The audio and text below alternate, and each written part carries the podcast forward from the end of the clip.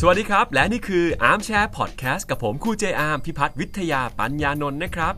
วัยทำงานทั้งหลายมาฟังให้ดีครับ episode นี้จะบอกให้คุณได้เตรียมความพร้อมรับมือกับสังคมผู้สูงวัยในอนาคต อันใกล้นี้ครับ ก่อนอื่นต้องบอกก่อนนะครับว่าพอดีเปิดไปที่กรุงเทพธุรกิจนะครับทางออนไลน์ครับไปเจอข่าวหนึ่งว่า สภาพัฒน์ประกาศครับผู้ที่ต้องดูแลผู้สูงอายุ 1 คน และเด็ก 1 คน คุณจะต้องเตรียมเงินมากถึง 7.7 ล้านบาทครับ ตรงนี้แหละครับที่เราจะมาไขข้อสงสัยกันนะครับว่า เอ๊ะมันเกิดอะไรขึ้นก็ต้องบอกเลยก็แล้วกันนะครับว่าตอนนี้ไทยเรานั้นกำลังก้าวเข้าสู่สังคมผู้สูงวัยครับ และจะเข้าสู่ระดับสมบูรณ์ในอีกเพียงแค่ 1 ปีข้างหน้า คือถ้าพูดภาษาชาวบ้านก็คือ ปีหน้า ไทยจะเป็นสังคมผู้สูงวัยระดับสมบูรณ์แล้วนะครับ คือจะมีประชากรอายุ 60 ปีขึ้นไปมากกว่า 20%และอายุมากกว่า 65 ปีขึ้นไปมากกว่า 14%ก็คือรวมกันเป็น 34%ยังไม่พอครับ เขาบอกว่า อีกภายในแค่ 11 ปี คือถึงปี 2576 นะครับ จะเป็นสังคมที่มีผู้สูงอายุมากกว่า 60 ปีขึ้นไปมากถึง 28%ครับ ในขณะที่อัตราการเกิดของประชากรนั้นลดลงครับ ซึ่งตรงนี้แหละทำให้หลายๆ คนต้องวางแผนครับ เพราะว่าผู้ที่ทำงานหาเลี้ยงเนี่ยอาจจะต้องเตรียมที่จะเลี้ยงดูทั้งผู้สูงอายุและเด็กให้เติบโตขึ้นมารวมถึงต้องดูแลตัวเองกันด้วย มาดูกันว่า ภาระค่าใช้จ่ายที่เกิดขึ้นกับประชากรวัยแรงงานอย่างเราเรา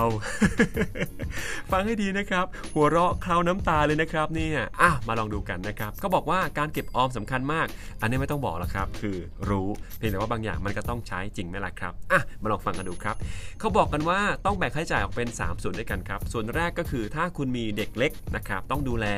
ก็ต้องดูแลตั้งแต่เขายังเล็กจนถึงอายุ 21 ปี ทั้งนี้แล้วนะครับต้องเตรียมเงินเอาไว้ประมาณ 1.5 ล้านบาท ก่อนส่งเด็กคนนี้เข้าสู่วัยแรงงาน แต่ทั้งนี้บอกก่อนนะครับว่า ไม่รวมค่าเทอมโรงเรียนเอกชนแพงๆนะครับเพราะอันเนี้ย 1.5 ล้านบาทเนี่ยเขาบอกว่ารวมแล้วกับค่าเรียนที่ภาครัฐสนับสนุน คือหมายความว่าเข้าโรงเรียนรัฐที่ไม่ต้องจ่ายเงินนะครับ อันนี้ไม่รวมถึงค่ากิจกรรม ค่าเสื้อกีฬาสีไม่รวมเลยนะ และยังรวมถึงค่าอาหารกลางวันที่รัฐช่วยจ่าย 50%อันนี้คือต้องเตรียมไว้ล้านห้าแล้วนะครับ ยังไม่พอครับ วัยแรงงานที่ต้องการวางแผนเกษียณอายุ โดยที่ถ้าคุณคิดว่าคุณจะมีเป้าหมายอยู่ถึงอายุ 90 ปี นั่นหมายความว่าคุณต้องมีเงินออมก่อนอายุ 60 ปี มากถึง 3.1 ล้านบาทเพื่อตัวคุณเองนะครับ ตั้งแต่อายุ 60 ถึง 90 อันเนี้ยจะเป็นค่าใช้จ่ายที่คุณต้องใช้ แต่ทั้งนี้ทั้งนั้นก็ไม่รวมค่าใช้จ่ายบางส่วนที่รัฐสนับสนุนในการรักษาสุขภาพ อ้าว หมายความว่ายังไง หมายความว่าถ้าคุณเป็นโรคร้ายต่างๆ บางส่วนเบิกได้ บางส่วนเบิกไม่ได้ครับ ต่อมาครับ เงินส่วนที่ 3 ก็คือค่าใช้จ่ายของผู้สูงอายุที่เกษียณแล้วนะครับ ในกรณีที่มีอายุถึง 90 ปี ก็จะมีค่าใช้จ่ายประมาณ 3.1 ล้านบาท อันนี้หมายความว่าถ้าที่บ้านมีคุณพ่อที่เพิ่งเกษียณ หรือคุณแม่ที่เพิ่งเกษียณแล้ว 1 คน และก็ไม่ได้มีรายได้แล้วเนี่ยนะครับ คุณอาจจะต้องเตรียมเอาไว้ให้กับท่าน 3.1 ล้านบาท เก็บเอาไว้เพื่อเป็นเซฟครับ ดังนั้นแล้วครับ 3.1 ล้านของคุณพ่อ 1 คน ตัวเราเอง1คนรวมเป็น